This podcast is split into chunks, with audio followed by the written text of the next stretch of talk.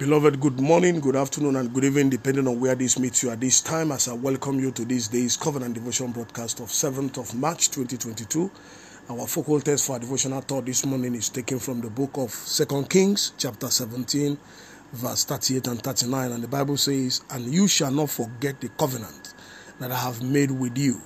You shall not fear other gods, but you shall fear the Lord your God and he will deliver you out of the hand of all your enemies. Our God is a God of covenant. Our God is a God who respects covenant. God will never also share his glory with anyone. The reason why God covenant is very important and advantageous to the believer is because God is the only true God. He is the sovereign God, the creator of the heaven and of the earth. And by that reason, God wants and has created everyone to worship Him, to have fellowship with Him. And so God is a jealous God and will never want any of His creation, His believers, His children, to serve another God, false gods, because He's a jealous God. And because of this covenant relationship, the believer is protected, preserved. The believer is assured of divine help the covenant of God ensures that the enemy will never have one over the faithful child of God. And so God is calling your attention this morning to the lesson of the advantage of staying with his covenant and servicing that covenant because as we do, the covenant will also serve you.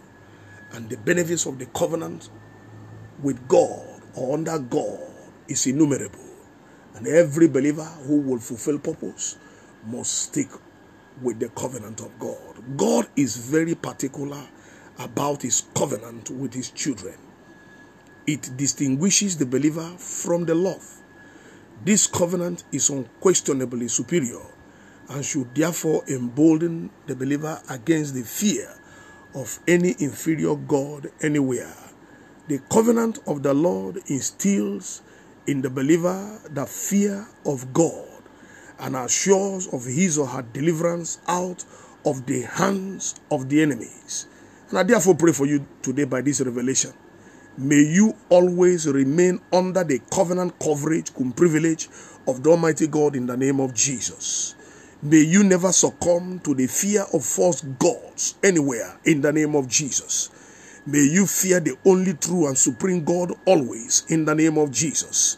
May you, by this covenant relationship with God, be delivered always out of the hands of your enemies, including your household and everything that is dear to you in the name of Jesus. You shall not fall into your enemies' traps anymore in the name of Jesus. As the set man in the house of the Lord, I stand in office of the prophet and I declare this day by the mercy of God and by this covenant. Every power that is set to devour you is hereby suspended, obstructed, and destroyed by the power of the covenant in the name of Jesus. I prophesy into your life by this same covenant advantage of God.